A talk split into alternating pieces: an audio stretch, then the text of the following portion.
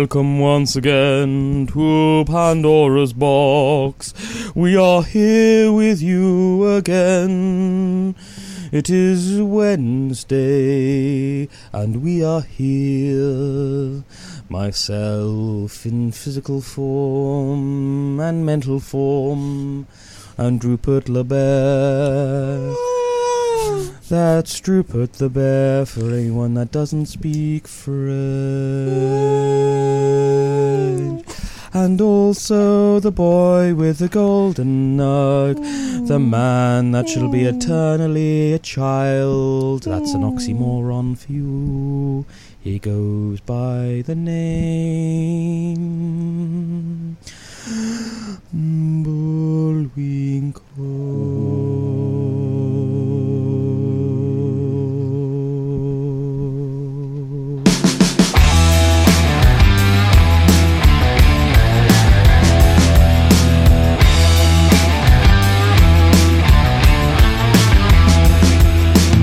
You are listening to Pandora's Box on AW Radio. You also might be listening to us on YouTube or Spotify, whichever platform you are listening to us on. We love you. We appreciate you. I am your host as always, Abediah Penny Whistle. To the right of me we have Rupert LeBear. What's up? What's up? What's up? To the left of me we have Hey, bonjour les filles. the man with the golden nugget, I'm Boo. Ho ho. our Gaps Kids model. Hello, everybody. He's um, eternally um, stuck Grateful. at the age of 14. And grateful. I'm grateful, everybody. for it. So, we hope you've had a good week, everybody. We appreciate you. Thanks for being here with us. Um, we've got plenty of shenanigans for you this evening. we got some interesting stories. we got some quick fire facts. Quick fire facts, baby. bringing you all the stuff. Should we just start off with some quick fire facts? Just reel yeah, some off. man, Get let's quick reel them into the off. We can talk about Bad it. boys. Facts. Talk All about right. it, ponder about it. We can get into then into some cool historical, you know, stories, and Oh then come back to my. some more facts later. Oh, baby. Oh, baby. Fire facts. There was a a, uh, a Japanese warrior named Saito Musashibo Benkei. Um, he is said to have killed in excess of 300 trained soldiers by himself while defending a bridge. He was so fierce in close quarters that his enemies were forced to kill him with a volley of arrows, and he died standing upright. Do you know what that reminds me a little bit of? This is like this is the Japanese equivalent, a bit of like um, Harold Hardrada. You know the Battle of Stamford Bridge? Mm. You've probably heard a bit about that. Oh, and I was thinking of um, ha- Harold. Ha- Harold from Vikings. you know, King Harold. Um, Harold. Um, it's not Hadrada. It was. Um, No, you're thinking about. Um, you're not. Wait a minute. King Harold. Oh, you're thinking about Harold. Um, ah, what's his fine name? hair. That's um from the original Vikings, isn't it? Harold. Um, no, it's ah, King Finehair. Ha- you're, are you thinking of the latest one, Vikings Valhalla? No. You're thinking. The, oh, you're you're thinking of the one with Ragnar Lothbrok Yeah. and all that lot. Harold. He didn't die like that, though. Did he? Fine hair. No, but when you said Harold Hardrada, like that was Oh, the person I had sorry. in my head. You know yeah, what I mean? so Harold Hardrada would have w- came after this. So um, in the Battle of Stamford Bridge, which is one of the um, when the English throne was under dispute Hmm. um, ar- in 1066, basically Harold Godwinson claimed the throne of England, um, but several other people also claimed the kingdom of, of England. Um, one of them being, at the time, his name was William the Bastard. He later on became known as William the Conqueror.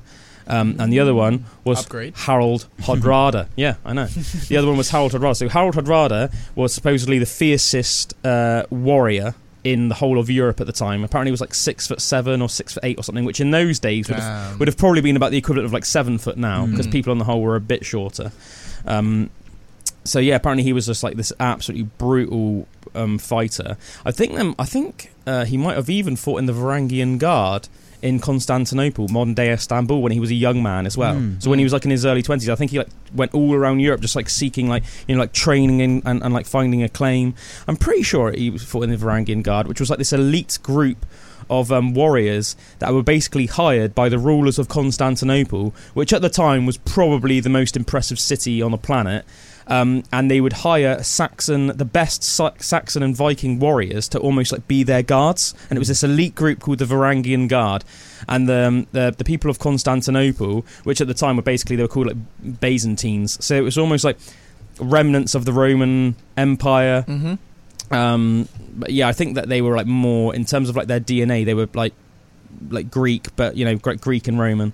Um, and yeah, they used to hide. They were so impressed by like the the ferocity and like the physical might of all the big Saxon and Viking warriors, and they you know obviously just like their whole culture and religion, obviously in in um, that part of Europe, like northern and western Europe, was just like battle. You know, like Mm. literally like how do you get into Valhalla? Mm. By being like an amazing warrior and dying in battle. So it was almost like their whole entire life purpose was just like battle, wasn't it? Whereas like in somewhere like It's cool. Constantinople, the people would have been a bit more almost like if you think about how we would have been day to day. civilized. Yeah, so they were more interested in like drinking wine, going to the theatre. Having orgies. Exactly. Whereas I mean the Vikings and the Saxons definitely liked an Ah, orgy yeah, too. yeah. But do you know what I mean? They were just like everything was just like from the moment they were born, it would have just been like amazing epic tales of like warriors and everything that you would have been brought up with was like be the best warrior you can be. You know what I Mm. mean? So they had these amazing guards. And yeah, so I think Harold Hardrada he was part of the Varangian Guard for a while, but then as you know, he went back to Norway. He was king of Norway and he thought that he deserved the throne of England. I can't remember the exact specifics, but he was under the impression that um, he would become king of England. But Harold Godwinson was was as, was as well, and so as well was William the Bastard in Normandy, who was also a descendant of um, of Rollo Mm. from um, Vikings. So, in a way, all these people they're actually like a bit related. Mm. So Harold Godwinson, he had he was like half Viking, half Saxon. Obviously, Harold Hardrada was a Viking, and William, um, the Conqueror, as he would be known, was also descended from Rollo. Mm. Obviously, the Normandy to this day, Normandy, Northmen. yeah, in in France, Normandy is originally was like Northman's land, Mm. and then that Mm. sort of became Normandy, because that was the land that was given to the Vikings who settled in northern France to essentially protect France from other Vikings and other raiders. Um, it was more like a strategic move from um, the Franks. Mm. Um, Franks obviously basically being like what are modern day French people.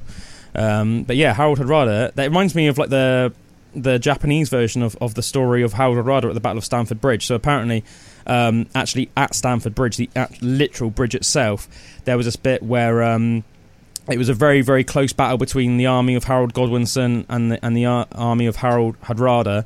And apparently, Harold Hardrada stood on the bridge on his own with like a massive Dane axe, what's it's known. And a Dane axe is basically it's almost like a really long, massive axe. Mhm. Um, Warhammer.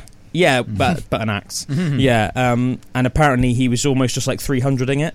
Do you know what I mean? You know, obviously, like, there. yeah. So obviously, like the Battle of Thermop- Thermopylae um, with 300. You know, the idea that there was only 300 Spartans and there was like 10,000 Persians, but because they were so good, they were just cutting them down and cutting them down. It was a bit like that, but just with him, and he was just killing people for ages. So what eventually the the Saxons did, because they they couldn't like just kill him outright. Um, one of them snuck under the bridge, and it would have been like a wooden bridge at the time. And he just thrust a spear right up under Harold Hardrada, and apparently just went right up through the bridge and like into his Oh, gonads, essentially. Yeah. and that was obviously a savage enough blow that then the rest of them could like cut him down. yeah. But that was yeah, that was a also just as an interesting side note. So um, Harold Hardrada's second in command, and like the second most dominant Viking at the time, was a guy called Orry. Um, and uh, once the battle was lost and Harold Hardrada had died, and it was clear that they were gonna not going to win the Battle of Stamford Bridge, Orry um, f- um, and the rest of the men fled back to the boat, and they ended up sort of traveling around Scotland, and they ended up landing in the Isle of Man, and then they ended up conquering the Isle of Man, and then Mm. King, and then he became King Orry of Man, and then Oh. Orry, but yeah, became King of the Isle of Man, and you can actually just go. I've like I've been to King Orry's grave in the Isle of Man, Mm. so he's like obviously in the Isle of Man, like the legend of Orry is like a big deal. Mm. Um, yeah, and it's even in their national anthem. It's like when King Orry the Dane in Mannin did reign, and it's like, oh yeah, it's uh, yeah, so it's, it's just cool. That's Yeah, just cool, that's really. Yeah, that's cool. man. And that's why, like to this day, a lot like some of the other little isles in um, in like Britain, a bit like the you know the Orkneys, and I believe like the Shetland Islands as well. Like you know they have like a real like strong Viking culture. Hmm. Um, yeah, so it's almost like this mixture of because apparently when King Orry landed and then like the, the, the Vikings fought what like the the Manxmen, which would have been like Gaelic men, which would have sort of been very similar to sort of like the Scottish and Irish Mm. people.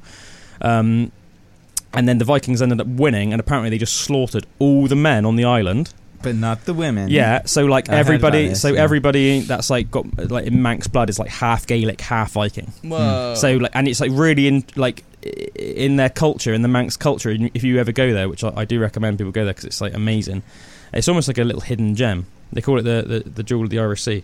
Um, but it's like everything there. It's like this really cool mixture between like Gaelic and, and Viking, Mm. like everywhere. Mm. Mm. They've got these really cool um, like Viking stones with like runes all carved into them that you can just go and see in the island. As I said, they've got the, the burial of, of, of King Orry, which is, is cool. You've been King to some Orry's of the. grave, yeah. I think you've been to King Orry's yeah, grave. I remember I fell over in King Orry's, Orry's grave. It was like real, like real bad because it was quite raining. It's like it, it's like a weird, it's like a weird little thing that you can go in yeah. into it. yeah. And I remember Wait, like yeah, something happened. Like Well, um, because it's almost like a little. It's like almost like a it's- tomb. yeah, it's like a tomb but Right. with stones Yeah, and stuff, yeah, yeah. and you can like walk into it and actually go into like the entrance. What's the word Of it, I'm the trying to think of? It. It's almost like a not not like a almost A like a cairn or A like cairn, yeah, a like that, cairn. yeah. a cairn, and Yeah. um, yeah, I fell over. It was a bit rainy. It was a bit wet at the Ah. time, and yeah, Yeah, King Orry was like, "Oh, you." I was just thinking with like you know you said that Orry went over to the, Isle of Man, you Mm. know with the with the um, the rest of the Viking army. Yeah, but would that have been like a very large number then?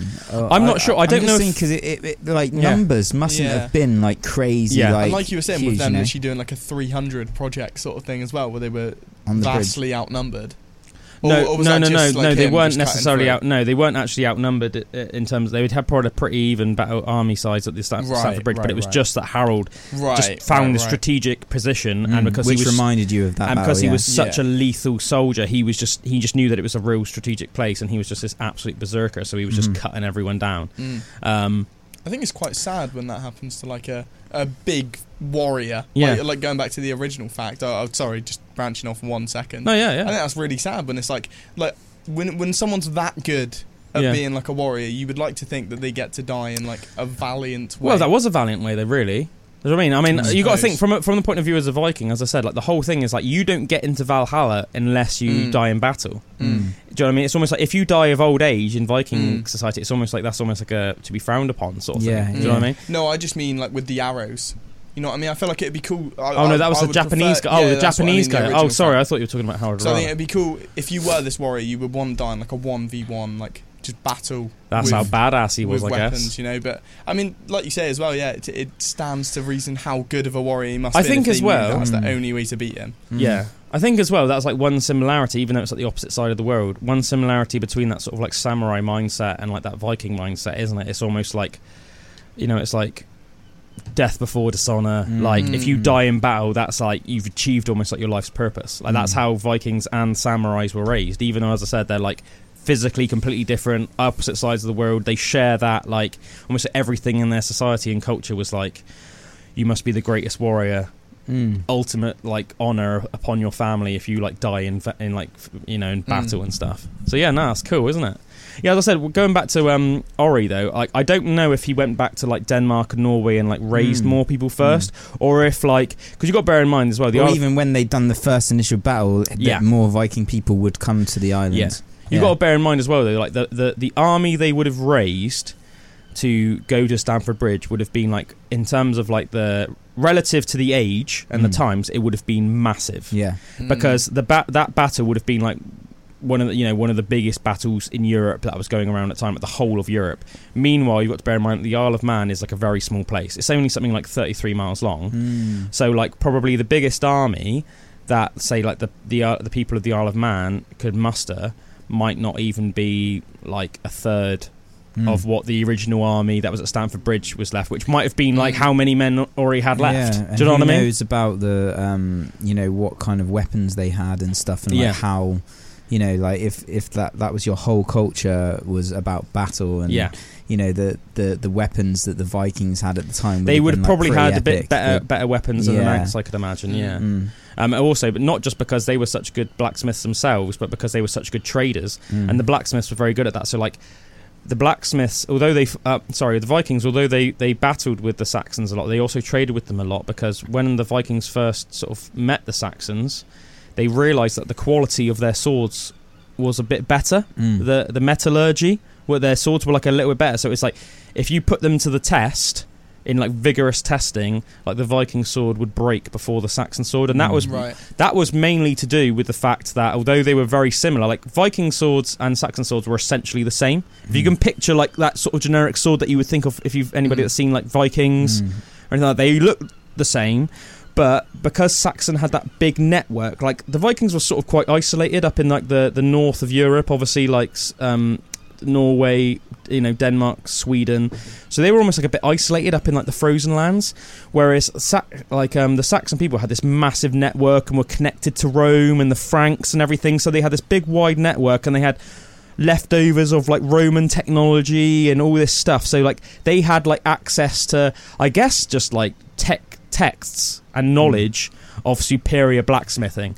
Whereas I guess it's like the difference between like if I gave you like say like a load of blacksmith tools and I was like right go to like a deserted island and learn how to be a blacksmith. Mm. I'm sure you'd do a good job and you'd come up with some good stuff. But if I sent you to almost like a college where you were being taught by like amazing blacksmiths, you would obviously make better stuff that way, wouldn't you? Yeah, So I guess Yeah, it's yeah, like yeah. that's like a good Mm. way of thinking about it, like the differences.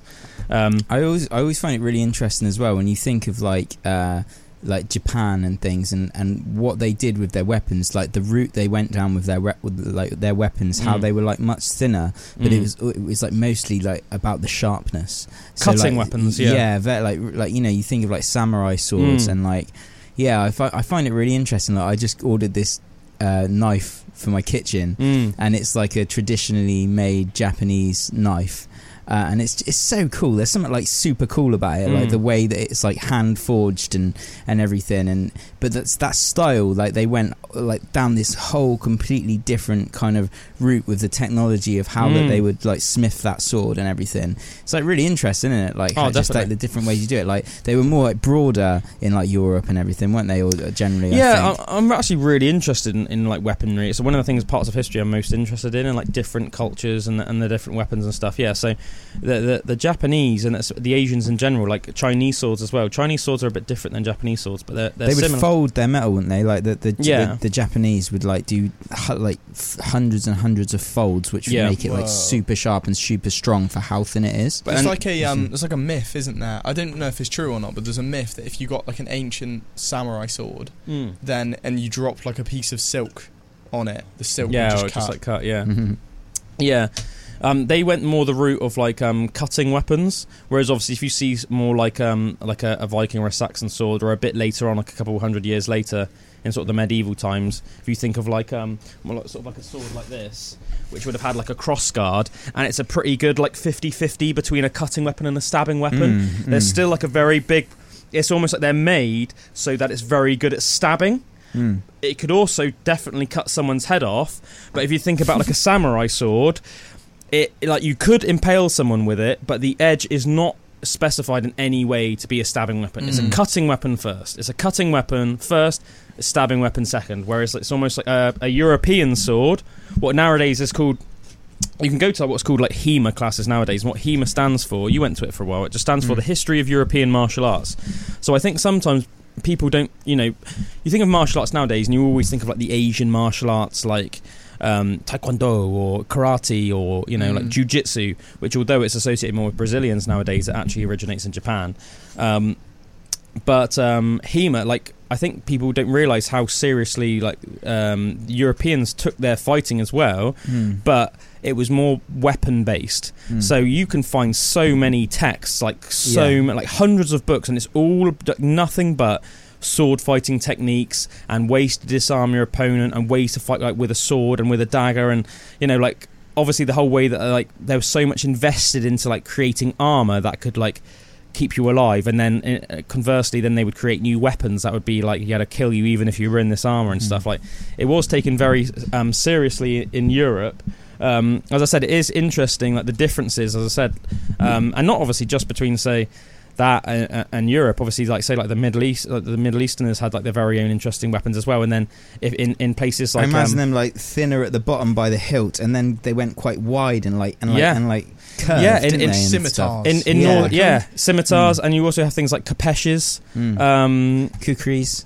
yeah kukris which is Indian Mm. which was an and yet again Was though, Indian? yeah, yet again though, it's like very um, cutting. It's like almost like Asians. For some reason, it was all very cutting. Like if you think the the, the, the, the whole point of like a, the kukri, for anyone that doesn't know what kukri is, it's almost like if you can picture that sort of like knife, it's almost like goes like a boomerang. It's almost Mm. like a boomerang, a sharp boomerang Mm. on a on a Mm. handle. But it's weird because the cutting edge um, is on the inside of like the boomerang would Yeah, be. but that's because it's almost like if you think about like almost like a scythe. yeah, It's designed so that bend is what creates the, The such a good cutting motion, Yeah. and that's why it's such a lethal but then st- weapon. when you think of some of the um, other cutting swords from like uh, more Middle Eastern, it's like The other the way. other way. Yeah, so yeah, like so like the outside of like the boomerang shape would be like the cutting thing because of like the almost like the aerodynamics of like of like how it would be like with the motion. You know, it's There- really interesting. Yeah, there are some. There are some old um, like um, Greek swords, and also I think like Egyptian swords as well, which not as radical as the kukri, but did almost go up like that. Mm. So it would Mm. be like um, maybe not so like harshly, like but you know almost like in a bend. Um, so it would, uh, you know, it would have like be a better cutter Mm. basically. I said, yeah, I do find stuff like that very interesting, you know. And apparently it was um, say when um, like the the British Empire first sort of went into Asia, um, it's really interesting. I've watched some like cool videos, and it was going on about how um, obviously the the Asian sort of um, weaponry they sort of evolved to fight other Asians and neighbouring countries and stuff like that. So and obviously the British had also like they'd more evolved to fight people like the French and stuff. So when the British armies went into places like India and fought the Indians, it was very interesting because obviously they had what were at the time. Um, what were known as sort of like British sabers and things like that. So um, They, They were were- quite thin, weren't they? yeah, and they actually they actually They only had a sharp um, a, a, a, a along one edge. sharp on one edge. Mm. Yeah, yeah, and was actually almost like Mm. more shaped, almost like a samurai sword, but with a different hilt. Yeah.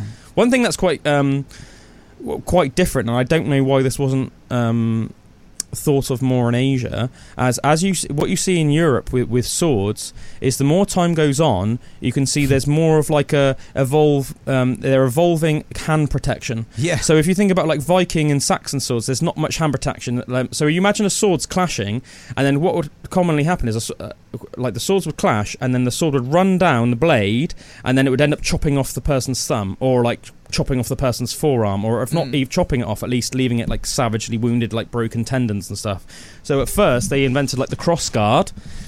Which would be like the cross guard is obviously just the bit up here. So the whole reason for that is so that when the sword comes down here, it can't get your hand, and that evolved even more when you think about things like rapiers. Mm, the And whole sabers. hand was- Yeah, was- yeah. it's almost got like a whole hand protector thing that your hand your can hand. sit in. So it's like yeah, your hand is constantly protected. from 'cause each angle. yeah, because and it just makes sense as well. But like people would actively target your hands because Mm. obviously if you if your hands are incapacitated, you cannot hold a weapon. Yeah. and then you're easier to kill. Mm. So, but it's interesting that doesn't seem to happen. Like if you think about a katana, like yeah, as you were saying, all this technology into the actual blade itself, but the actual handle is actually quite like almost like primitive, Yeah, like Mm. very small. Yeah. And, like yeah, you tiny think like, that- little Mm. guard. Yeah. Mm. Like you wouldn't protect you at all, really. Mm. I bet there must have been loads of hand injuries Mm. in Japan. Mm. Do you know what I mean? Yeah, that'd be an interesting one to look up. Yeah, About- definitely. Mm. But I do think weaponry is, is and I said weaponry is quite fascinating, like the the evolution of of, of uh, weaponry, you know. But yeah, you can find some really interesting stories on, like, as I said, like battles between British soldiers, like sword fights between British soldiers and like Indian warriors.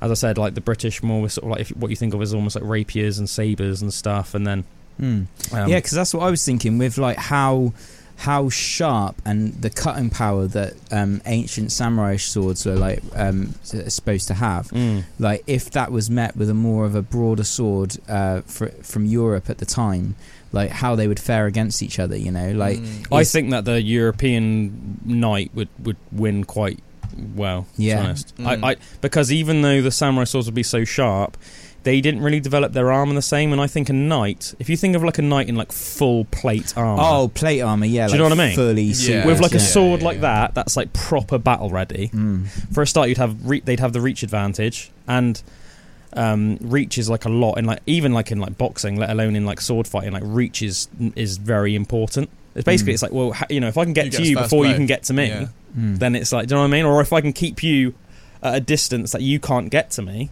at the very least. Do you know what I mean? Um, so that's one thing.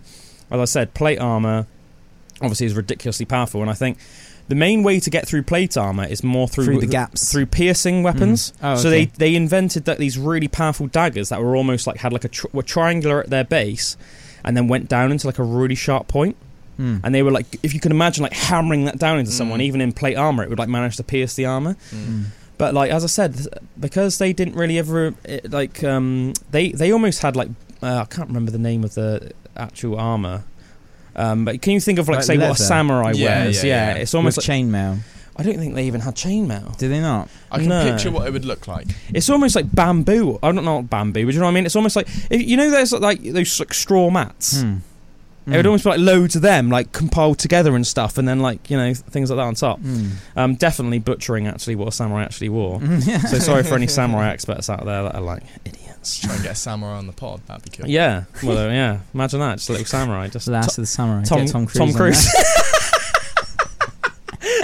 I think that's what made me think chainmail because I swear on his samurai armor he's got Does it? chainmail. Like, I think so. can you yeah, but can it's you on the Google picture. Bullwinkle or, or Drew, Oh, yeah, I'll whoever? look up. Can you just Google did um, samurais wear cha- chainmail? I'm pretty sure they didn't have that technology. I'm pretty sure that was like a European thing. Do you know what I mean? The same way that like the Asians invented like fireworks and we didn't have them until Hmm. and a bit like how Uh, oh, okay. So Kusari Gusoku, all right. um, chain armor, is the Japanese term for mail armor. Kusari is a type of armor used by the samurai class and the um, the retainers in feudal Japan. So yeah, they did. Oh, they did have Yeah. chainmail mail then. armor. Yeah, Oh, cool. When did they invent that then? So did they invent that, or was that after they'd met the Europeans? Though? twelve seventies. Oh, okay. That's So they, oh, so they definitely did invent it themselves then. Yeah. Mm-hmm. Oh, that's cool. Oh, so they did actually have it then. Hmm. Yeah, interessante. Would you also, um, just because I think they're really cool weapons, would you also look up a Kopesh? I think it's like K O P E S H. like yeah, the thing is, we won't be able to see it on the. Um, Oh, we not. no, it's we've not. got Have we not got the thing on up PC today? app. No, we've not got it on, man. Oh, that's a shame. Oh, don't yeah, worry. but the don't worry Kapesh, about that looks cool. Yeah, it's a cool weapon. For isn't it? anyone watching right now, just type up Kapesh. K Take a break. H O P E Search S. it up. Is it- E S H, not E S. Does it say like where it originates from? I think it might originate from like Egypt or something. Um, uh, Let's have a look. It just says what it is, but where I can't even spell it right, so I can't even figure out what it looks like. Let's have a look. I'll have a little look as well. How's it spelled, Drew? It's like K O P E S K H. H O Oh, is P it? E S H. Yeah, Kopesh. Ah, I see. I see. Yeah, They look it's cool though, don't they? yeah. I think cool. it's um, Egypt because it says found with Tutankhamun. Ah, found some- yeah. I was gonna say it looks Egyptian. Yeah, I thought it was. I thought my it was. But yeah, can you see how it's got that like? It's almost like goes straight at the start, and then it's got that like. king. Yeah. The You can, hook. you can imagine that'd be pretty savage, can't you? Mm. It's a sickle-shaped sword that evolved from battle axes. Who Hmm. was it that used? I know there's, there was some people that used like daggers and stuff where they would be like twisted, so that if you were to put it in someone, like stab it in someone, when you pull it out, it would almost like twist all like the entry Twisted? point and like literally Mm. rupture like everything inside of you. And it's like considered one of the most deadly like Oh, really? I don't. I forms don't you can have. yeah, I don't really know exactly um, what you mean by like a twisted dagger. Like it would almost have like three sort of things. Like Uh, It's like spinning around. yeah, kind Yeah. of yeah. Oh, that looks crazy. What's that, man? Uh, so, uh, Poshland twisted Damascus dagger. Oh, Yeah, yeah. They look, it looks a bit like a like a corkscrew, but like sharp on each p- on all the way around on the points and stuff. Mm. Right. It looks pretty crazy. Cool. Yeah, pretty um funny as well how um literally did one quick fire fact and we just like spiraled off on this Quick like, fire massive. fact. like- Weapons are actually so interesting. Oh, they are aren't fascinating. For how much like death and destruction they deal. Oh yeah, So definitely. interesting as well. yeah. I used to be. Uh, that's another. I know what we were talking about on Mystery Mondays as well, like uh, this week, um, and about like you know past lives and Mhm. stuff like that. Mm. And like it is, it's almost like there's this. For me, when I was a kid, like I was like strangely obsessed with swords and knives. Oh, me too. Like yeah, like before I was. I had even so been many toy exposed swords. to yeah. to like to much about like Yeah. you know what I mean. And it is. It's like there was this like Thing inside thing. you. It's just like I'm Mm. I'm a warrior. yeah. Yeah, oh, man, yeah, I was- I was exactly the same. If we were ever in a shop and it'd be like, "Oh, Callum, do you want a toy? You've been a good boy recently." I'd be like, "I want a toy sword." yeah. I'd go to like find like a little toy sword in the shop and I'd want that. Yeah, I was obsessed. Apparently, like there's there's that picture. I put it on like Facebook a while oh, ago. Oh, yeah. of Just I'm, I'm just Action in Drew. a in a pair Rambo. of pants Yeah. and some and some wellies, and then I've just got about like twenty daggers and knives all just like stuffed into my pants and like and a bow Yeah. and a, and a and a bow on, and it was literally like like, some weird little like ram, Hunter. yeah, some little like Rambo Conan hybrid. yeah, just looking at Yeah. the camera like yeah. yeah, man. Oh, it's just fun, isn't it? It's Yeah. cool. Give you another quick fire fact now. There's an English man named Mark Roberts who has streaked at more than 565 international events. Oh. He has his own set of rules for streaking. Don't interrupt the play of game. Be prepared to spend an evening in jail. Have a good lawyer on hand. And don't eat spicy food the night before a streak. Ooh, that sounds like good rules. Yeah, yeah. doesn't it? I wonder why. I wonder why. Why I wonder. obsessed. Yeah, he's just becoming Oh, this yeah. pro streaker almost. Like, yeah. Yeah. I remember the Strange, isn't first um, football game. I haven't been to many football games in my life, but the first one I ever went to, there was a Mm. streaker that ran out onto the pitch. Oh, was that? Ah, I was like, yeah, Did that's you pretty far? interesting. Yeah, right out into the middle. Did right it? out into the middle and was there, like jumping around and that. Like, yeah. Brilliant. In the 14th century, ships would catapult beehives onto the decks of enemy ships to clear the way for boarding parties. That's a bit savage, isn't it? So they'd what? Sorry. Catapult Ah. beehives onto the decks of enemy ships to clear way clear the way for boarding parties. To clear the way for Ah. So if they were like hunting down another ship, Hmm. So they would c- catapult the beehives on so that they could, yeah, so that the men had sort of all been like cleared Yeah. and ran off all hysterically when Yeah, they, yeah, by the yeah. time they they'd um, boarded boarded the ship. Um, let's get you another quick fire fact. Um, Sarah Wilson, who was born in the 1700s, was an English conwoman who often travelled in the United Kingdom, presenting herself to be of royalty, and conned. She conned many lower class families. She was convicted as a thief in the 1770s.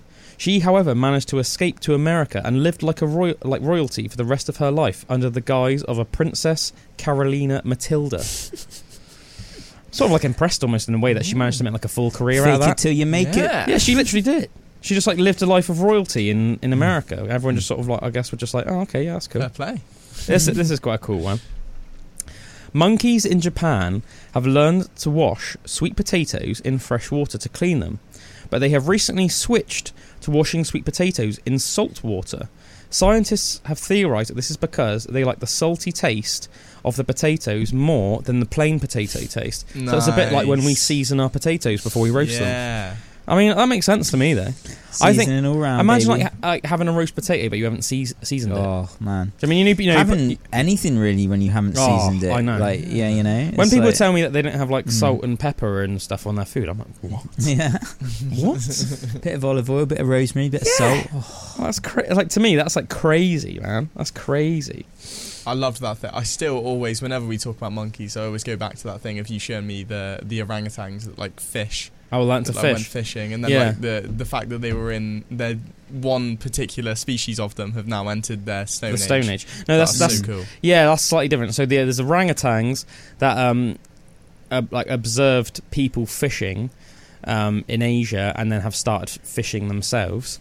Um, but then there's there's the chimps. It's the chimps that have entered the Stone Age. So that wasn't through them observing humankind, as Mm. far as I'm aware. It's just that scientists have observed that some Mm. tribes tools. tribes of Mm. chimps have entered the Stone Age. Mm. They've started using stones as tools, so they've Mm. officially entered the Stone Age, Mm. which is just really cool, isn't it? Another fact that I find really interesting with like animals and species, I can't remember it specifically, but it was basically after a certain amount do a certain thing. Then the whole species like ne- that it almost that oh yeah, that um Hive mind. yeah, it's Mm. like It's it's, like that that that technique or that um that thing gets just like implanted into everyone. it's like the, whole- equivalent, like the mental equivalent of like you know when they say like herd immunity. Mm. You know when they say like oh no, the best way to get immune to a Herd virus immunity. is like to, yeah, yeah, yeah, that's that equivalent. Yeah, you know they say like the best way to get like um yeah, a, a- a species like used to like a, a virus or whatever is to just let it spread through the community, Yeah, and then you'll get like a herd immunity, and after a while it won't be any worse than a cold. Mm. That was like the original. Yeah, it was weird because when COVID first came out, I remember that was originally Boris Johnson's plan. Do you remember? Mm, Boris Johnson really. went on the and he said that he was going to let let the coronavirus spread through the community, and so we would get herd immunity. Mm. And then like loads of stuff happened and kicked off, and then suddenly it was like no lockdown. Mm. Mm. But like that was the original plan. Um, I'd be curious, thinking of those chimps that have entered their stone age. Mm. I'd be curious if, if like, think of humans, for example. Now that everyone's got phones, right? There would have been a time when no one had phones. Yeah, But there are still the few people that are like, you know what? I'm not getting a phone. yeah, like I old like life people. before phone. and- yeah, So I wonder if there are chimps about that. That all the other chimps are like, right, we're going to start using tools. We're going to start using stone, and they're like, no, nah, man. I'm not I'm going sticking down that to the way. old Nah, ways. I'm not keeping this crazy tech. Yeah, Mm. man. I'm just gonna s- just do it all with my hands, bro. Mhm. So what about the bears then, who who, who observe who observe the Nature. the beauty, Yeah, Of observe nature. yeah. Isn't that a part so of- cool. you know, progression? Mm. Yeah, well, it's, Philosophical it's pro- interesting, isn't it? But like, mate, I think if you're a bear, I don't think you even really need tools because Mm. you're such a unit. You got tools on the ends of your fingers. Did Yeah, that I come re- out this past week? That Mm. news that they can like observe beauty, or did you just tell us that? I I know I was a fact I said last week Ah, right. At the end of the gonna say, episode. Yeah. it was at the end of one of my quick fire facts. But um, yeah, it is it is cool. Um, I remember saying like yeah, I said one of the reasons I don't think bears necessarily need it. I don't think that there's many things that a bear does. I mean, I might be wrong. I'm just thinking on the Mm. spot. That like a bear does that could really be improved that much with say like stone tools. Mm. I know, for example, that like Well, I've they had- ain't got opposable thumbs, have they? no, they haven't. No, that's a good point. Yeah, but I mean, I've also heard stories of like say like um like hunters and stuff that say they've observed bears in the wild, like um with one arm like lifting up like massive boulders to like look underneath for like grubs Mm. and stuff to Mm. eat. And they said that afterwards, like when the bear is cleared off, they've like gone up to the boulder and like say like to have a two or shift it. two or three men like Mhm. can't move it like an Mm. inch, but the bear with one arm was just really casually like the same way that like you'd like lift up a coffee mug. Apparently, it wasn't- it wasn't yeah, like it was just like that's mental. But it's like, yeah, and um, also, it's a pretty brutal video. Um, oh, yeah, we can't we can't show it to people anyway today. But um, I watched a video of like a, a bear um, attack a moose, and then it was and then it like dragged the moose off. But you know how like massive moose are, yeah. Mm. so they're probably like, Yeah, twi- yeah, like yeah. twice the size of like a massive stag or something like that. Uh-huh. I don't know how heavy um, moose are. Do you want to? Can you yeah, I'll Google do it? that. Because I know whatever it is, it's going to be really heavy. It's going to be something ridiculous. Two Like ton, one ton. Take a guess. I reckon, like I'm putting the average, so Yeah, I mean, I reckon say like an imperial ton at least. That's what's that, 500 kilos? uh, so male is 380 to 700 kilograms. Yes. Female 200 to 490. Mm. Yeah, so if I say 700 kilos, that's over an imperial ton. For the big Um, boys, yeah. Yeah, for the really big bulls. Mhm. But yeah, um, and in the video, the bear's like dragging off the moose, but it's like, oh man, it's like, it's like how I like a would, toy. it's like how I would pull around like a small woman. Do you know what I mean? Mm. Like, it's like you know when you watch something, you're like, that's like it's almost like that's That's weird. pretty easy. That's weirdly easy. Mm. yeah. You know, I think one of the things that makes somebody like you know when you're like younger and you're watching pro wrestling, like one of the reasons I was always like such a big fan of say like people like Bill Goldberg and and Mm. Brock was because I've always been really interested in sort of athletics and stuff. The reason I was such big fans of them is because they have that weird freakish thing where it's like a lot of wrestlers like lift other wrestlers and they Mm. suplex them and stuff, but it was the way that some, when someone like Brock or Bill did, uh, and it had this weird like effortlessness to to it, and it makes you think Yeah. like, oh my god. And like speed Yeah. as well. Yeah. Like they were speedy as well as strong, weren't they? Like. And I think that's what bears have, Mm. but like Mm. obviously on another level. Mm. It's like when you s- when like the way that the bear like pulled the moose across the ground, it was scary, man. Mm. It was like I was like, whoa, like that's a moose. Mhm. That's like literally the largest mammal in North America, and the bear was like pulling it around like it was, like it was like a child. You know what I Mhm. mean? It was like crazy, man. It was crazy. Cray cray. Shout out to the bears, but yeah. I'm not sure if bears would need it, but it's, it's cool that bear can literally just sit there and contemplate nature and think, "Oh, this is pretty beautiful. Mm. Oh, this is a pretty nice yeah, scene." that's so cool. I love that fact so yeah. much. Oh, if I had a camera right now, I'd take a picture of this. Mm. That's quite cool, isn't it? Take a mental note. Yeah. Um, oh, we've run out of time in the first hour, so let's listen to some Oh. tracks. I was going to reel off another quick fire fact, but um, we'll leave it there for the time being. Um, listen to these tracks and come back in the second hour. Uh, we're going to find out all about um, a cult, Ho ho. um, a local cult actually, a cult that was actually super local to us, just a couple of miles away from us. Oh, I'm excited. Um, and we've got plenty more quickfire facts and a couple of other stuff to talk about. So yeah, cheers everybody. Um, we are now going to find out all about a sex cult. Ooh, So this is um my kind of cult. oh babe yeah babe All right. all right so this is the the Spaxton sex cult of the 1800s. Wow. So um people that listen to us locally obviously will know where Spaxton is. For people that don't, Spaxton is a village that is about four miles from where we are recording this right now.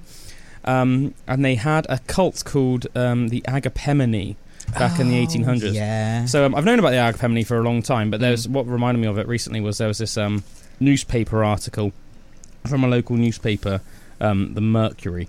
So I'm going to read it out to you and then um, fill in any blanks with prior knowledge I already had on the Agapemone. So it says it was a little awkward in January 1899 when the Son of God died near Bridgwater considering he was supposed to be immortal. Several soul brides and his daughter, the child of the devil, succeeded him. And he was buried standing up, just so he was ready for action when the resurrection occurred. But if you believe the rumours, he'd had more than enough action during his lifetime. This is the story of the Agapemonites, a mid 1800s sex cult centered in the heart of, of all places, Spaxton that scandalized Vixton, Victorian society. The Reverend Henry Prince was the youngest child of a West Indian plantation owner, born in Bath in 1811. He underwent a religious conversion in 1834, and the following year he gave up a career in medicine for his spiritual calling. In March of 1836, he entered St. David's College, Lampeter, but soon got himself something of a reputation for his strange beliefs. His first curacy was at Charlinch, where he proved himself to be a charismatic and popular preacher, although one with some unorthodox views about sex. when he began flinging himself around the room and prophesying, word reached the Bishop of Bath and Wells, who asked the rector to rein in his curate. This didn't go according to plan, however, and instead the rector converted and became Prince's follower, prompting the bishop to revoke both men's license to preach in the name of God. In 1842, Prince obtained a temporary curacy in Suffolk, but with the words, In me you see Christ in the flesh. Mm. He proclaimed himself to be the Messiah, and the Church of England promptly defrocked him. Undeterred, Prince continued to gain followers, especially in Brighton and Weymouth. For some Mm. reason, it seems super random that it was randomly in Brighton. Mm. Like, Brighton's the opposite coast. Mm. Do you know Mm-hmm. what I mean? So, like, Spaxton in Somerset is, like, pretty much on the west coast, Mm. like, just like a few miles from the west Yeah. coast. And Brighton's, like, the east coast. So that's really random, Just isn't going it? to all the Mhm. piers. Like, I mean, Wey- Yeah. you can at least see, That's like, where he's preaching. Mm-hmm. At least Weymouth's still southwest. Yeah, just a bit random, isn't it? It's just a bit random. So where was I? Um, his gospel also attracted many young unmarried women and older widows. One day, Prince gathered them all in a large house in Weymouth and solemnly informed them the end of the world was nigh. What? They were told that all possessions, including money, would be meaningless in the face of oblivion, so they should share them for the common good. And just like that, the Agapemone, or the Abode of Love, as it was also known, became a reality. Using the money, the group bought a 200 acre estate in Spaxton, complete with a great house with some 18 bedrooms, sitting rooms, dining rooms, and servants' quarters. Spacious grounds and gardens became known as the Eden. They were dotted with outhouses, stables, conservatories, gazebos, and cottages. It had its very own chapel in one corner, with easy stairs, settees, and a billiard table. The estate was also surrounded by a high brick wall to keep prying eyes out, and the faithful in. Enormous bloodhounds guarded the gates. but it was his practice of keeping spiritual wives, as he called them, and accusations of theft, kidnapping, and brainwashing that finally brought the cult to the attention of British newspapers. In 1845, three of the Nottage sisters travelled to Somerset along with Prince to reside in the new community. During the journey, Prince persuaded Harriet, Agnes, and Clara Nottage to marry three leading clergymen from the Agapemone. Harriet married Reverend Lewis Price, Agnes married Reverend George Thomas, and Clara married Reverend William Cobb. They all wed in Swansea on the 9th of July, 1845. Clara and Harriet would live happily in the abode of love with their spiritual husbands for many years. But after becoming with no right to remove her cash, after angering Prince a pregnant, Agnes was later banished from the church and branded a fallen woman. when Agnes realized Prince had his set sight on another sister, Louisa, she wrote to her, telling her not to come to Spaxton. So Louisa came to Agapemone to live. Alarmed, her outside family decided to free her. Late one night, drinkers at the Lamb Inn next door to the Agapemone heard frantic screaming. They rushed out to see a young woman being bundled into a coach, which clattered noisily off into the dark of night. Louisa remained utterly convinced that Henry Prince was God, and her mother had her committed to a lunatic asylum. Oh. She managed to mm. escape, only to be recaptured and recommitted. But her friends in the sect alerted the commissioners in lunacy, who investigated and released her in May of 1848.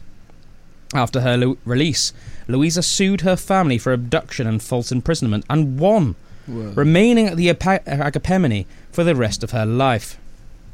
The case of Louisa Nottage was the first time that the general public via the newspapers had heard of the Agapemonists, but it would not be the last. Mm, can I just say it's so cool, like being able to place all of these places as well. Yeah. Mm. Like my brother, of course, used to um used to live over in what what is it called? No, but he actually lived by is it Challenge? Challenge, yeah? Yeah, he lived in like Challenge Manor. Oh, Like, yeah, had a yeah, house yeah. sit there, and then there's like that creepy church right Charlton, next to Charlton's Church. Yeah, and then my ex girlfriend lived in Spaxton too, and like worked at the Lamb Inn, like right next to the place and everything. Yeah, I've been in the Lamb quite a few times for a steak. Yeah. It's quite a good, nice place to go Yeah. for food. Mm. Yeah, they do like good steak and chips there and stuff, and they're the sort of Mm. place that, like, if you ask them to give you an egg with it, they will. Didn't um, uh, um, Jess White live in? Jo- Or Jess Mann, Jess sorry, Man. live in the old something that was to do with. I the can't remember if she lived in the. Uh, she might have actually lived in the Agapemone. Yeah, yeah, I think she Whoa. did. I think Ask she might have done. Yeah, I yeah. I'm, I'm pretty sure she did. Yeah, I remember her saying she'd go around there, and it was like that Yeah. was the, the place. That was I'm the pretty house. sure like her dad bought it and like did it up, and then Mm. they lived there for a while. but it was like a real nice big house, like you know. Mm. Yeah, actually, I've got a cool Mm. story about that, like, so I can tell you. a Do you reckon of it's cheaper because of all of this as well? Mm. Like it brought the Uh, price down a bit. I reckon it's of Maybe. it, backstory. it's a long old time ago now, though as well. I don't know where It uh, might do. I don't know. I don't know. It's hard to say. It may, maybe Does it say in this article about when the fall of the Agapemone was? we shall come on to that. So we'll see. shortly.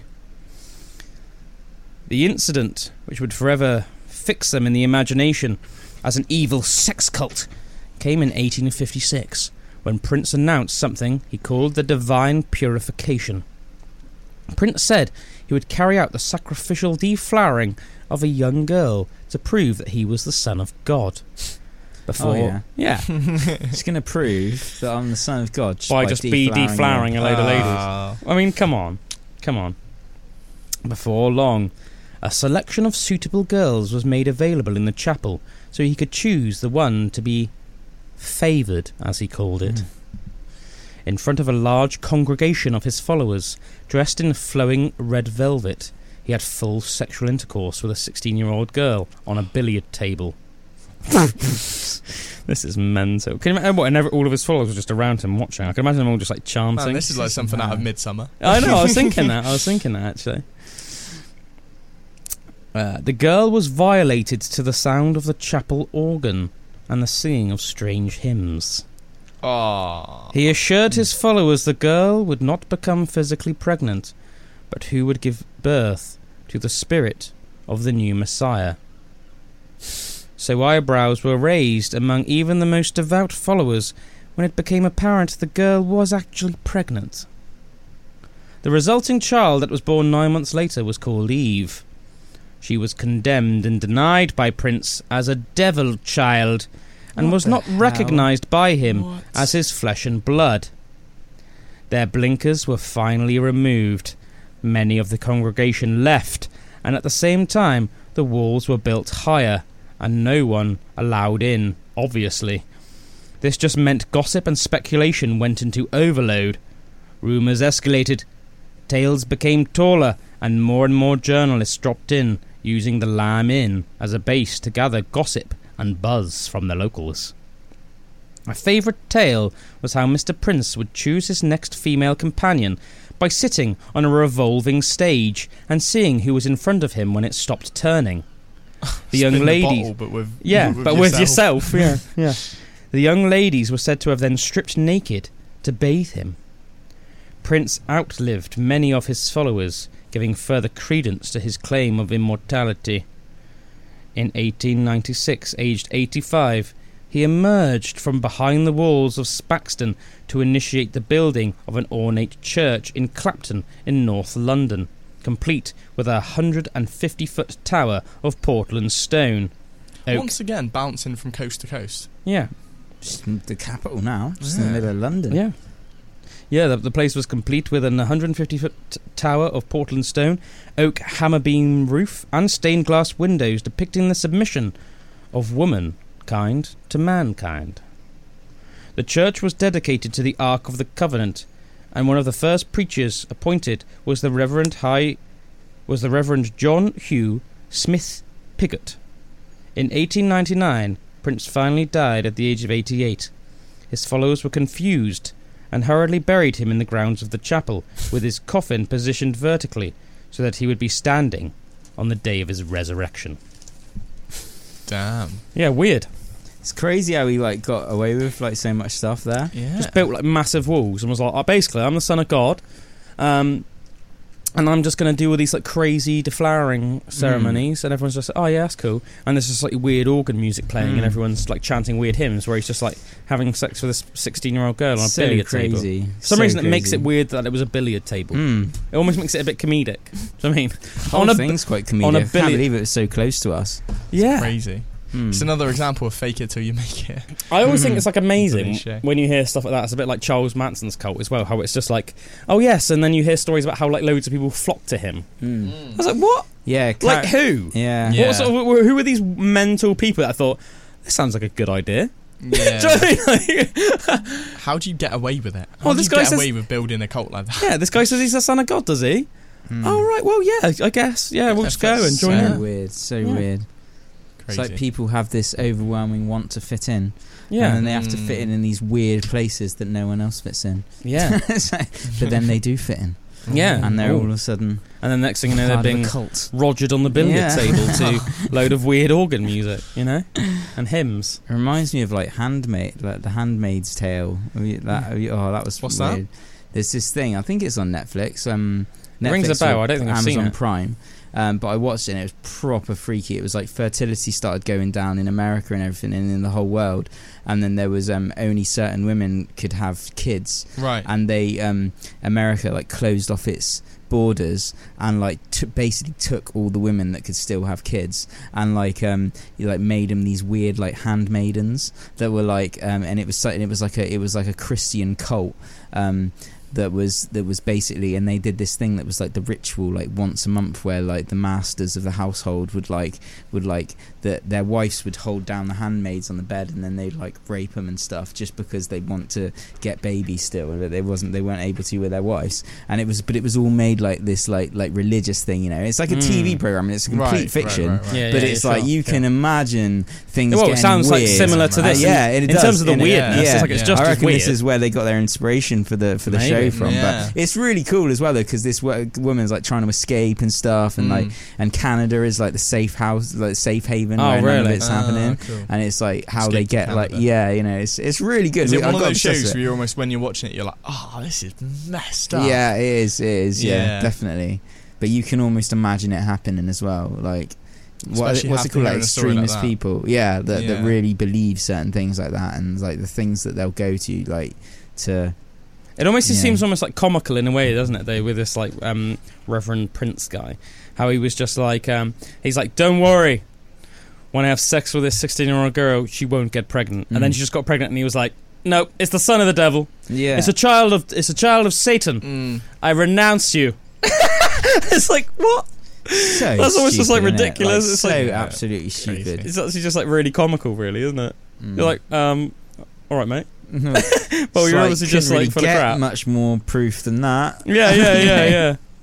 it's funny to think that that literally went on like just like down the road from us. Yeah, Yeah. crazy. The I want I want to see the Agapemone house Yeah, so I think there was a girl that was in our tutor group at school, as Yeah, we were talking about, called Jess Mann. Jess Mann, and I'm pretty sure she lived there for a while. Mm. I'm not sure if this is the same place as well, but I think um, I think um, Em was telling me. I, th- I don't I don't know if this was this place or not. Oh no, actually, I don't think it was. There's um.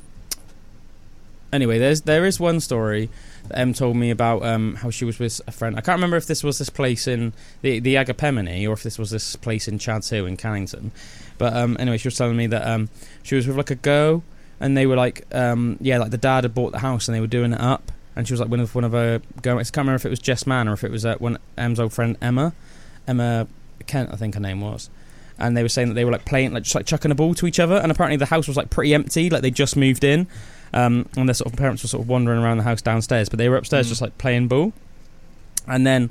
Um, one of them like chucked a ball to the other one and like they didn't catch it Mm. and it like went into a room. Like the ball just like went into a room, um, and then suddenly the ball just like flew out the room, and it was like a completely empty room. oh man that's so freaky isn't it Man, Yeah. that's horror movie stuff. mm. That's mental. And apparently they were comes like, rolling back out yeah, Ah, yeah. I'm pretty sure that Emma Kent as well said that. Um, as I said, I don't know if it was the Agapemone or this house in Carrington, but it, that Emma Kent, I think, um, used to say that like stuff used to like things used to come out of her wardrobe in the middle of the Mm. night. Mm. what? Yeah, Mm. yeah, That's terrifying. freaky freaky yeah. Like she just Oh, be what, like, what, just like clothes?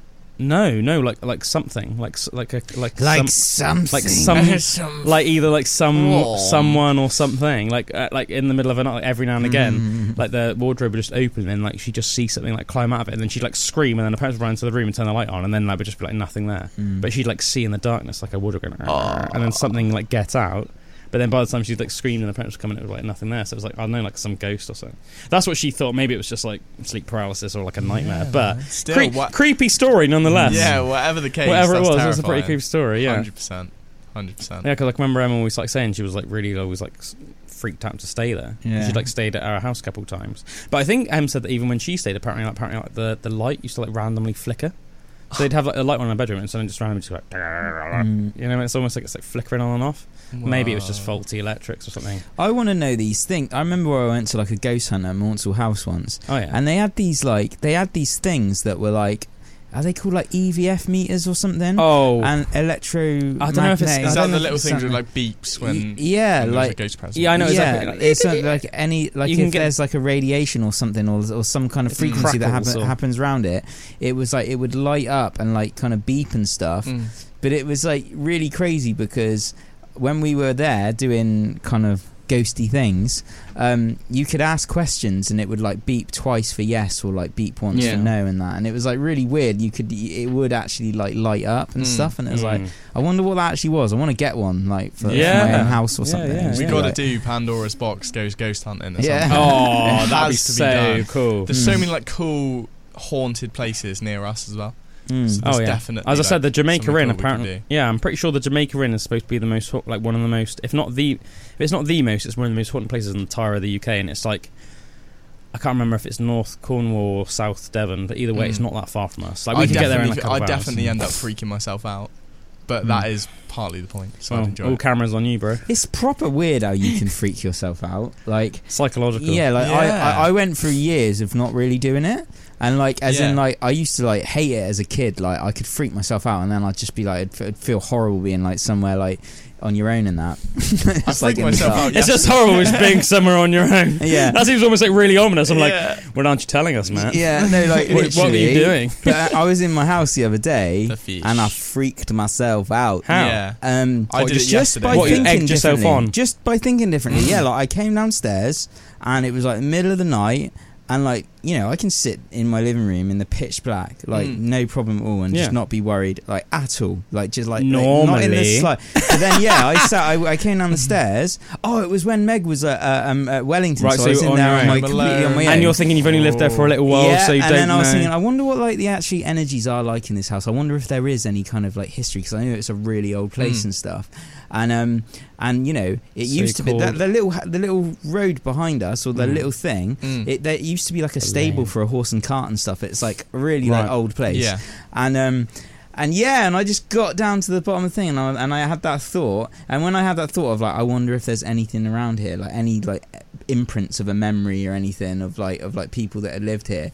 And then yeah, I freaked myself out, and I was like standing at the bottom of the uh, of the stairs, like looking through looking through the hallway, like into where the kitchen is in the bathroom. There's like a little light coming from the kitchen window, just like flickering a bit. And I was just a bit like, all right, yeah, I'm going back upstairs.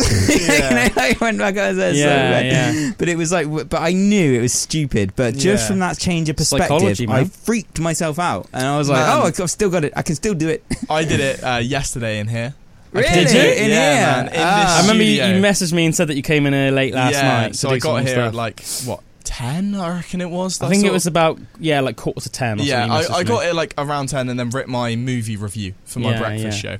And I just watched Midsommar right before I came in. Midsommar. So I came in like, and like we were saying, it's not a movie where you feel like someone's coming to get you, but it's a movie where you're It's kind more of like, like, I'd a little say bit like, oh, a bit depressing and just weird, like a weird mixture of Yeah. weird and depressing. Like it's twisted and depressing. yeah. And for some reason, I find this whenever I come here in the night, it's quite a creepy, Well, it's an It's old a very Georgian old house. building. man. very isn't it? Georgian house. Like when it's dark, it's dark. Yeah, especially like the cellar bit downstairs. Yeah, and it's got that big old door Yeah, at the end of like the cellar and stuff yeah. like that. And And it's like yeah, like- where like- we did um, Jimmy, Jimmy and Mally. O'Malley, yeah, yeah, yeah. Jingle exactly. Balls, yeah. And because the the floors, I don't know how old the floor is and stuff, but there's constant like wood creaking and stuff. Yeah, you know what I mean? of course. It's an old house, man. So I sat Mm-hmm. here, and then at one point, I, when I when I left to go, I was like, like literally ran pretty much from like that Did room. you? After I set the alarm, I was like, right, time to go. and I like got my keys. gotta turn all I got like, lights my off. keys and almost like pretend this is my keys. I was like, just in case, Yeah. so I could like push. well, yeah, this is probably like one of the oldest houses in town. It's a creepy house, man. And it's the fact you don't really know what's underneath. That I said little it's- it's called, so um, it's a bit Mm. creepy. As almost like a nickname, it's called Lion's House because it's got lions at the bottom of the stairs outside. Mm. But its its technical name is Benjamin Holloway House, isn't it? It was it was built by a man called Benjamin Holloway. He was like a very wealthy man in the Georgian period. But I think for a while, I think it was the house of the mayor of Bridgwater. Mm. Um, so yeah, it goes right back to the Georgian period. So it was like hundreds of years old. Um, so yeah, who knows, man? It's Who funny whenever you whenever you do freak yourself out. I always find that you you end up feeling hyper alert. Yeah, Oh, you know what I mean. yeah, I'm like, it is. It's just your? Every little thing you're like.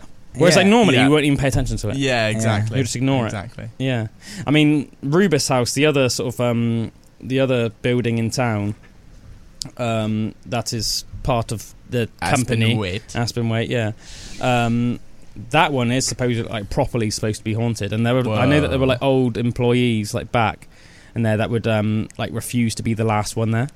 Whoa. They would refuse to be the Your last one there. home, man. Yeah, and they would, and there were also employees back in the day as well that would refuse to go into the cellar. So we used to use the cellar as like um uh, for like File filing and stuff. Well, we still do, still Yeah. do. But um, yeah, there would be people that would like refuse to go down there on their own to like get files and stuff, and there were other people that would be refused to get be the last ones there, especially in wintertime when it was all dark. Yeah, you should get one of those EVF things for Mm. for Rubus House. I want to get yeah. one just to like try it out. Weirdly, I d- you know what we, it's- it reminded me a little bit what we were talking about on um the last Mystery Mondays when we were talking about um you know past lives and reincarnation. I and can't stuff. remember. What my point is, is I can't remember at this point in my life. I can't remember if it was a dream or a real memory. Mm. But either way, I know it's not like a fabrication of my mind. Mm. I know it's like a memory, but I just don't know if it's a memory of a A dream real or an memory actual or- memory. Yeah, yeah. But weirdly enough, like yeah, because I lived in that house when I was a little kid. um, if I ever did see a ghost, it was in Ruba's house, and I have this memory of like needing to go to the toilet in the middle of the night, and I was like really young, but I was like I think I just had like because I shared a room with my brother when I was really little, Mm. and then um, I was like old enough to then have my old my own room, so I think I was probably like five or something like that. Right. But anyway, I have this memory of like needing to go to the toilet in the middle of the night, and um, it was like three stories. The house, it's like a three-story Georgian house, um, and we'd always have like the bathroom light on. So obviously, like you know, me and my brother could like go to the toilet if we needed to, and you know, know our way around rather than like falling down the stairs, or whatever, in the middle of the Uh-huh. night. And I just have this like memory of like, um, where well where my bedroom was. It was like my bedroom was here, so here, and then my brother's room. I had to pass my brother's room on the way to the toilet, basically. And I had this memory of like walking past my brother's room and like looking in on the right, and then just like seeing like a like a man like stood right next to my brother's bed, almost like almost like looking down at my brother. Oh, that's horrible. Yeah, he was just like stood like on, to the side of my brother's bed, like the side that my brother was leaning, Man. and he was just like stood there looking down at my brother. Mm. And I even Oh. remember that he almost had like. It's funny because obviously I didn't. You just left the room. No, I- well, I wasn't in the room, but I was walking past. Yeah, Oh, so, right. so this is like this is one of the things that's weird about it. But um, I even remember because obviously I didn't have any knowledge of like history at the time. Uh-huh. But I even remember like what he was wearing is what you would describe nowadays as like Georgian clothing. Whoa. So he almost had like a big, almost like what you would I don't know, like a big f- sort of like frilly cravat on, Uh-huh. Um, and then almost like big. You know, can you think of like those almost like big boots? High boots. Like Yeah. yeah, like like leather boots that like fold over at the top, and they almost have like a big Yeah. metal buckle on them Mm. and um yeah and almost like maybe almost like some sort of like wig on or something like that I and love then the idea of you just walking past and like, uh, not my problem. no yeah this is one of the weird things about it though and this is one of the things i don't really understand and it makes me think like w- you know Was what- it a dream? yeah like was it a dream or like why did i react like this but like you would think if you ask somebody how they react in that situation you'd think that they probably be like oh my god Yeah. but i remember it was almost like alert and i was like just really casually then just then went to the bathroom and then like had a wee and then just really casually went back to bed So it's just weird, isn't it? Mm. yeah. So yeah, God knows. But like, I don't know. That might. So like, I don't know. I've, that's, uh, that's the only time in my life that I may or may not have seen something paranormal happen. Mm. But as I said, it's just so long ago. I can't remember. I can't Yeah. remember if it's a real memory or not. Mm. I know that it happened. and I hundred percent can like guarantee you that like that story is not made up in any shape or form. I literally like swear on my daughter's life. But like, Yeah. yeah, I don't know. Mm. Whether it's Like a whether- yeah, fabrication yeah, of yeah, yeah. Yeah. But it's a sure. clear thing, and I've had that. I've had that. Um, I said I can, remember. You know, it's like one of my oldest memories almost. Mm. You know, Mm. like really like bit distinct old memory. I don't know if we've ever gone into this, but have you got any ghost stories? Not really. No. No, No. I, I, I did like um I used to do um a lot of Ouija boards and um, when I was younger and um and also like uh, automatic writing. So like I remember you saying about yeah, this. like yeah. so doing that and that, like just drawing some like weird stuff, but like where it wouldn't be me that was moving my hand. but I, like, would do it. naughty boy.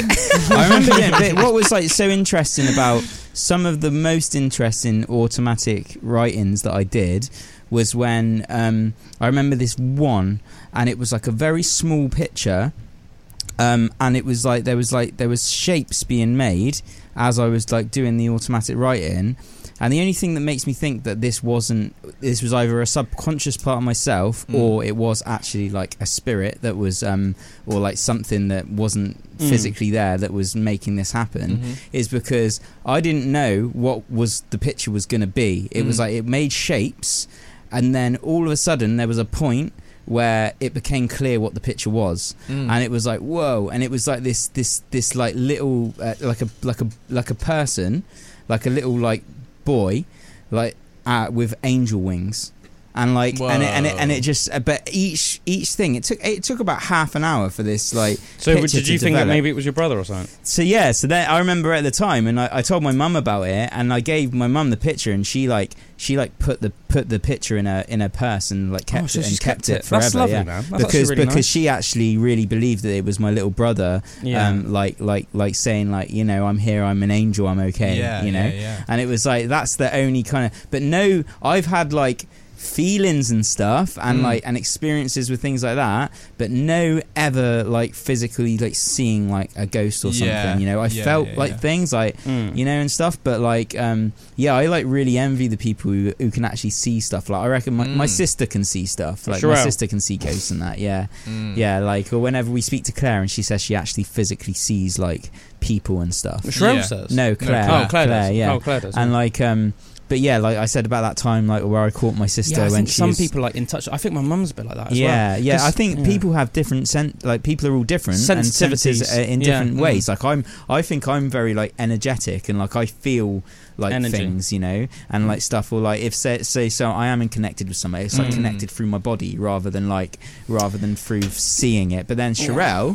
I feel like she's pretty disconnected from all that stuff. But she's like seen things and like Mm. Yeah, I fe- I feel like I'm almost like overly casual about things sometimes. mm. Like, um, w- were you there? Uh, um, were you there at the time, or were you there? I know it was me and Josh. know. I know it was me and Josh and someone else, but it was when um, before Death by Kai did their last gig the other week, and it was the night before, and we all went down. Um, obviously, you guys, um, like you and, and Josh and everyone had sound check, and we were like setting Mhm. up the cameras and that as well, and getting a feel for that. And then it was like we were just about to go home. Everyone was about to go home, Mm. and I was chatting to Josh in like the, the gig room, and then from like behind the curtain, Oh yeah, I was there. or stuff was there was just something like a real loud like noise. Mm. I can't even remember what the noise was, whether it was like Yeah. a bang or a crash or like what it, what the sort of noise was. But it was Yeah. just really loud. And then Yeah. Josh just suddenly went, "Is there someone behind there?" And I just went, "No, I don't think so." And Josh just suddenly went, "That was a bit weird." But then we just like really, but we just casually ca- like carried on the s Yeah. conversation. But it was like. No, you might think like yeah, something down there might behind there might have like fallen or something. But the thing is, it's like obviously there was no draft. There's no draft there. It's like an Mm. indoors behind a stage Mm. behind a big curtain, and um, nobody had been behind there for like a good couple of minutes. So you'd think that if something had been like left in a way that it might fall, it would have probably already fallen. Mhm. So that was just a bit weird. Yeah. I'd say you're you're not a skeptic, but I'd say you're someone who tries to see the Oh yeah. the Well, yeah, because I think otherwise, then side. how can you expect to be taken seriously Mm. if like everything that you can't explain, you just suddenly are like if go Thoralion, because it almost sounds like silly. But so I think. I'm, I'm open to the idea, for example, of ghosts or aliens or Mm. anything really, but I actually just I, I like to think of it in almost just like the process of elimination. So it's like, okay, what are the what are the options of what things could be, Mm. and then you go through it, and then if you are left still without an explanation, then you're like, Mm. so I mean, you're like, oh, okay Mm. then. Well, that's quite interesting. I Do you know what consider I mean? myself to be quite like active minded, Yeah. which is probably why I'm always freaking myself out. You know, and I always Yeah, tell yeah, you, I've got like always just whenever we used to go out, I'd always have weird stories, and when I'd be like freaked out about something, like this weekend when I saw a UFO. oh yeah, That was cool. Oh yeah, But um, that was something that I was stood there, and there's still zero explanation. that as was to what I during saw that that, night. that, the, on the night that it was the meteor shower, wasn't it? Yes, so yeah, you got a video of it as well, didn't you? Yeah, the Hmm. first thing, the thing I got on video, I don't think was aliens. I Mm. think that was just a meteor shower. yeah. But the thing after, the only thing that I could have in my brain, obviously I don't know that much about space, No. but would be a star exploding. Hmm. That's the, like a supernova or something in, Hmm. you know, and we Hmm. just managed to catch that moment. That's the know what you only thing that I could possibly think. do you know what you might have seen? What may I have seen?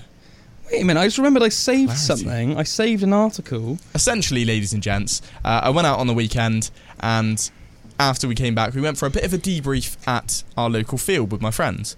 And um, we were sat out there just stargazing. There was a meet. We're passing through like an asteroid belt at the moment, so there was lots of meteors and shooting stars and everything. So we are just star watching, and then we saw this one that was like loads of different meteors going really, really slow. And um, I still can't really explain what that was. I think that was just meteors. I saw a video from Spain which looked like Similar. essentially what Hmm. we saw, and that was explaining it as meteors. But then afterwards, we were all a bit freaked out, uh, probably a little bit drunk as well. So that may Mm. take away from the the Hmm. credibility of my story. Mm. But um, my friend was like, "What is that behind the tree?" So I walk over to the left.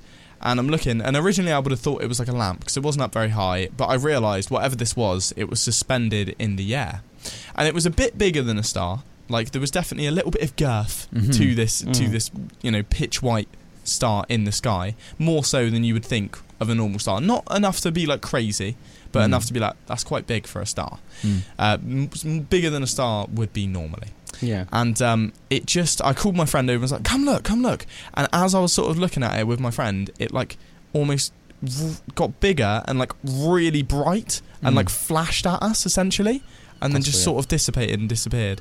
Didn't go like left or right. Didn't flash in like colors or flash. You know, there was just this one flash, almost like a solar flare Hmm. on this star, and it just sort of Wow. like. and I was like, crazy, man. "What was that? what was that?" That's cool, But yeah, man. that was my UFO experience. Yeah, I don't. I don't. To be honest, I don't think this is actually probably what you saw because it wouldn't. This thing hasn't died. But Mm. what made me think of it is that, like it says, was like a, an article I've literally just been reading within the last couple of days, um, and it says billions of light years away, there is a massive ball of hot gas that is brighter than a hundred billion of our suns. No, Whoa. a hundred billion of our suns. It is tough to, for the human mind to imagine something so bright, it says. So, what is it? Astronomers are not really sure, but they have a couple of theories. Um, it's so bright that it pushes the energy limit of physics itself. Billions Whoa. of light years away, there is a massive ball of hot gas that is brighter than 100 billion suns. Um, it is tough to. Uh, uh, astronomers are not really sure, but they have a couple of theories. They, antici- they anticipated that it may be a very rare type of supernova known as a magnetar, but the one can be can be so powerful that it pushes the energy limits of physics itself. Or in other words, it is the mightiest so- supernova that uh, ever seen as of today. Whoa. This object is so bright that astronomers are having a really hard time finding a way to describe it. If it's in fact a magnetar, it's as if nature took each thing we noticed about magnetars and turned it up to 11. I love how that scientist used the spinal tap. Turned up to Yeah. eleven. yeah, I love that the fact that that scientist used a spinal tap quote. Claimed by Professor Christoph Stanek, who is a professor of astronomy at Ohio State University, and the team's co principal analyzer, comedically implicating that it is off the charts from a scale of 1 to 10. The object was first detected by the All Sky Automated Survey of Supernovas, which is a small network of telescopes used to spot bright objects in the universe. Although this object is extremely bright, it still can't be seen by the naked eye because it's 3.8 billion light years away, Hmm. which is an inconceivable distance to mankind. Mm. But yeah, I just thought that was interesting. Yeah, I did. Th- the the main thing that popped into my head when I saw it, I said to my friends, like we've just seen like a star die or something. Hmm. That was that was my Yeah. initial reaction because that's the only thing I can think of that would be like a big bang and then just gone. Because you got to Mm. think how long that would take for the light to travel. Like that would be something billions of Hmm. years ago Yeah, that that would have happened. So yeah, yeah. whatever I did see that night was very cool, and um, I would like to see it again. Nice one, bro. Yeah, it was cool, man, when you showed me the video. Anyway, um, we're almost at the end of the show. I'm just going to randomly reel off one quick fire fact to finish off the show. One Unos. more. Did you know that there's fossilized footprints that date back um, 20,000 years in Australia?